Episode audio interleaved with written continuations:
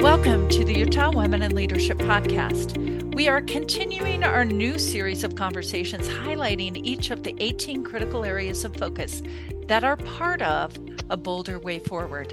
I'm Dr. Susan Madsen, the Karen Haight Huntsman Endowed Professor of Leadership at Utah State University, and I'm also the founding director of the Utah Women in Leadership Project.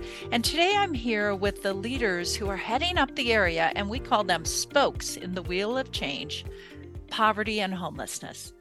First, Karen McCandless, CEO of Community Action Services and Food Bank in Provo, and Peggy Green, Program Manager for the Utah Office of Homeless Services.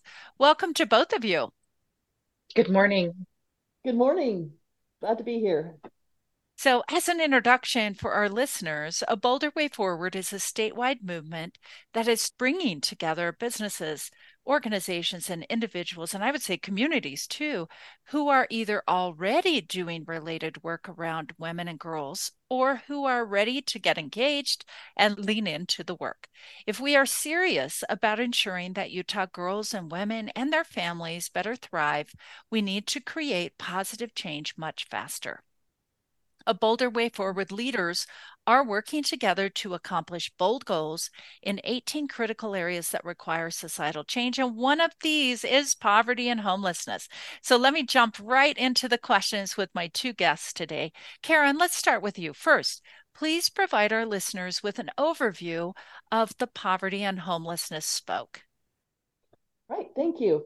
The poverty and homelessness spoke is uh, working to connect all the different efforts that are happening in the state right now to address poverty and homelessness. Utah women are disproportionately affected by poverty, and recognizing that and working to to solve that and bring everybody out of poverty is is the objective of the of the spoke. We find that even though Utah has a very low poverty rate in comparison to other states in the nation, there are still thousands and thousands of people in our state who are in poverty. And this affects health, physical and mental health. It affects uh, employment. It, it affects uh, child care. It affects just ways to move around, and, and it just affects ways for people to thrive within a community. And homelessness has been increasing as well. And maybe Peggy can talk a little bit about the homelessness spoke, part of the spoke. Well, thank you so sure. much. And as we know, as we know, Karen, uh, you know, we published a report on single mothers, but also on poverty. And if you are a single mother in the state of Utah, uh, the the percentage of of you living in poverty just increases substantially. Absolutely. And so different parts of our population are affected differently. And uh, Peggy, a little bit more about homelessness. Sure. As we know, um, homelessness is getting closer and closer to everyone. Um, it's not just, uh, you know, white men. It's reaching families. It's reaching seniors. Um, and we are breaking record numbers of those falling into homelessness. Uh, and so it's definitely where our focus needs to be along with poverty. And some people say, well, why would we see an increase? But the cost of housing, oh my gosh, it has just skyrocketed. And we don't see a real end in sight at this point. So, Peggy, can you continue on and just, you know, help us understand what are the bold goals of your spoke, especially as we're working towards 2026 and then 2030? Right. Uh, we really do have some bold goals, as I know all the spokes do. Um, but one of the things that we're focusing on is is overall reducing poverty by 10%. So that's a bold goal the next thing that we're really working on is implementing policies that facilitate and get rid of any stage disqualification. So we're talking about the cliff effect here, where someone's receiving some support, they get level, uh, they start making progress, and then support is pulled out from underneath them, creating that cliff effect. Um, I feel really strongly about that one. The other thing is re- reducing the number of cost burning families, which is the increasing number that we're talking about when we're talking about those living in, in uh, poverty and nearing homelessness. and increasing the availability of affordable and deeply affordable housing in all communities statewide, which is something that our state strategic plan is working on heavily. And then I think probably most importantly is working on that public sentiment around poverty and homelessness and uh, really decreasing the number of folks that believe that it's a result of individual agency, decreasing uh, folks that feel that it's, you know, just personal, bad personal choices that create these situations. Um, and then increasing the amount of personal responsibility that uh, comes with supporting those in poverty and, and preventing homelessness in Utah. Yeah, I've definitely found through the years and and even worked in my own family about the attitudes that if people just work hard enough, everybody can have the same benefits, everyone can earn the same money and so forth. But Peggy, I mean, years ago, you're you both are actually much more experts than I, but I have read a lot around intergenerational poverty. And mm-hmm. I'll tell you, it's hard. It's if your mentality and everything. I mean, everybody doesn't have the same opportunities to go to college and so forth. And I, I think a lot of people still in Utah believe that. You know, when we talk about intergenerational poverty, and Karen, I hope it's okay. I just jumped right in on that one. Um, one of the most amazing things is the things that I've read around how intergenerational poverty continues, aside from the really obvious things. One of the things that surprised me the most is we always say, um, oh, it's how, how they grew up. They're just going to continue. It's all they know. But it's really deeper than that. And one of the things that I have read about is folks that are in intergenerational poverty believe that we all receive the same amount of assistance and that's just what all human beings do. Not just their family not just their neighborhood. Hmm. um, and so to me that's really telling.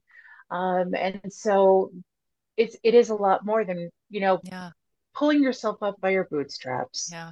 And and yeah, Karen, that's... of course, Karen, you work in this all the time. So mm-hmm. I would love to have your comments, but then also move towards, you know, telling us about how are you measuring the progress as well? Yeah.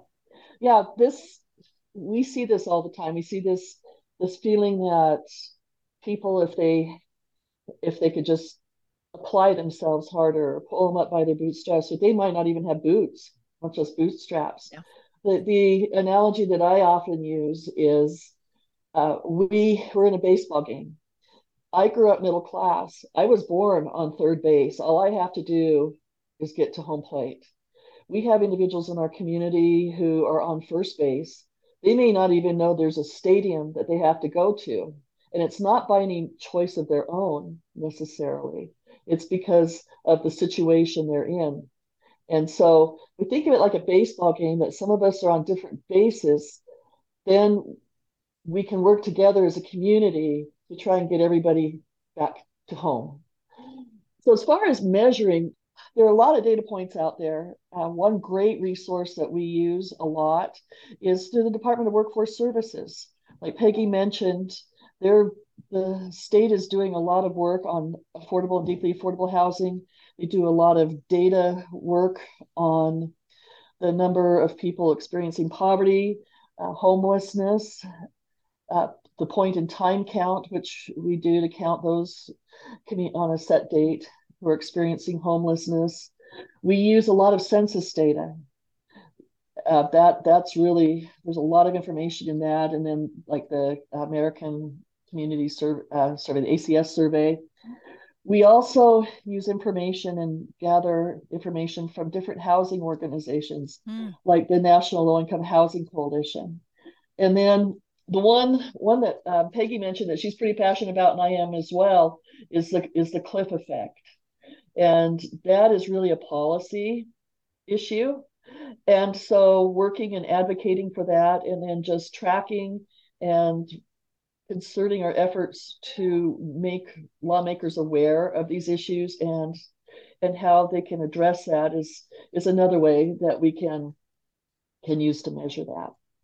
I, I really, I mean, the as Peggy talked about, I mean, the goal, the ultimate goal is to of course, have less Utah families, uh, and mm-hmm. we're talking about women and and children, but all of this affects men too right? Mm-hmm. um, and mm-hmm. and boys so it's all related. So the hope is to reduce homelessness to reduce poverty and give more people opportunities to thrive. So peggy your two organizations are working together but there really are a lot of organizations working together. Tell us a little bit more about the partners and some affiliates I think one of the comments Karen and I both said at the be- at the beginning of this project was how lucky we are uh, in this particular spoke because there is so much work happening already, as I think there are in, in the other spokes as well.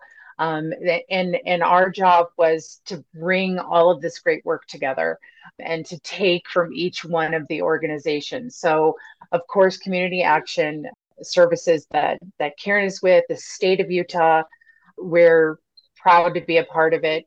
Uh, one of our recent partners that is probably the most active, and I'm so glad to see, is the USU Extension uh, Food Coalition, because they are doing what we want to do, and that is look at all of the facets of poverty and homelessness, and not only ensure that there are services in the immediate, but looking forward as well. So we also have uh, the benefit of working with Women of the World um, Utah Leagues of Cities and Towns so that we can reach every community, the refuge. Uh, so many people, like I said, that are already doing this work. And it's just a matter of us pulling it together and looking at, at the at the the data, looking at the work. So we welcome, you know, any other partners. Thank you so much. And Peggy, real quick, talk about the homeless councils because those are major partners and then then karen let's go to you real quick to just talk about community a- action you work in provo but there's other community actions as well so first peggy Sure. So uh, we're weaving in the local homeless councils. There are 13 statewide, and those are collaborative groups of people in communities uh, that cover small sections of the state that work together to end homelessness. And they also work in all of those supportive services to support individuals in crisis. And then I also am seeking to pull in the Utah Homelessness Council, uh, which is really our legislative body, um, and and pull in the work of our state homeless coordinator to ensure that uh, the the goals that we have are aligned with some some stake goals. I love that. And then Karen, how many community actions are there around the state? And and I know we want to pull them in, but you're also connected to it in yours. And I assume all of those community actions are connected to United Ways and other organizations too. Talk a little bit about that. Okay. Yes, um, there are nine community action agencies across the state. A little over half of them are actually connected to what are called associations of government. So, uh, for example, in our service area, a Mountainland Association of Government, but we're a private nonprofit, so we're not associated with them. But Bear River, up in the north part of the state, Bear River Association of Government, that's where their community action agency is housed. Mm. Um, Southeastern Utah Association of Governments, that's where their community action agency is housed. Community action agencies are there to help alleviate poverty. Mm. They were created through the Lyndon Johnson and the War on Poverty in 1964. There are about a thousand of them across the country, and there's a network in our state. We, we work very closely together with our state association to address these different issues, share ideas, and, and get out there and eliminate poverty. I love that. And we're working with, and I know you will too, working with United Ways and other organizations as well that have that as part of their missions. And so the point of a bolder way forward is that the whole is greater than the sum of the parts. And there's yes. lots of pieces and parts, but how do we bring that together, coordinate in more powerful ways? So we're we're nearing the end of our time, but Peggy, let me go to you. How can people get involved? They can reach out to the Bolder Way Forward website, um, which I, I had it, of course, right there and lost it. So maybe you can help me with that. Yeah. Um, and they can reach out to myself. I can be reached uh, by phone, uh, by email, uh, Peggy Green at utah.gov, and they can reach out to Karen as well. Um, and we would love to talk about how we can take what you're doing, what your organization is doing, and and bring this into this spoke. Yeah. Thank you so much. And I know I know we want to really partner with all organizations, but also there are people, passionate, individual people. Uh, Karen, are, are there ways for just s- someone that listens to this to say, I want to do something to help in this? Um, they can reach out to both of you, but any other thoughts, Karen? Another, yes, there are other ways that people could get involved because if you say, okay, we're going to go out there and tackle poverty and homelessness, it's very, very daunting, but there are little things you can do. You can listen to stories, learn about what's happening in your community, what what organizations have opportunities for you to be involved in eliminating poverty, like the Circles Initiative here in, in Provo. Uh, you can learn about the cliff effect, understand the impacts of poverty on a wide variety of issues, a wide variety of the spokes. All these spokes are interconnected. Yeah. Just learning, championing, um, and being empathetic and doing something. Thank you so much. And just in a in a 15 seconds, Peggy, what are a couple of the final thoughts? As you mentioned earlier, we cannot do any of this in a silo. And we have to have the bring together of everybody. Um, so even if you give one hour or you give a hundred hours, we we need it all. Thank you so much. And Karen, any final thoughts? Just every little bit helps. And just remember we're a community. We are all doing our best and caring about each other and working together is how we make these communities thrive. Karen and Peggy, thank you for joining me today on this podcast episode hosted by the Utah Women in Leadership Project at Utah State University in partnership with Utah Public Radio, USU Extension, and the Jon M. Huntsman School of Business. And thanks to Nick Pora for his technical support. To learn more or to get involved, visit the website abolderwayforward.org. This movement requires thousands, and I would say tens of thousands of us working together to create positive change change for Utah's girls and women. So consider joining us in this work. In addition, learn more about the Utah Women in Leadership Project at utwomen.org. Thank you.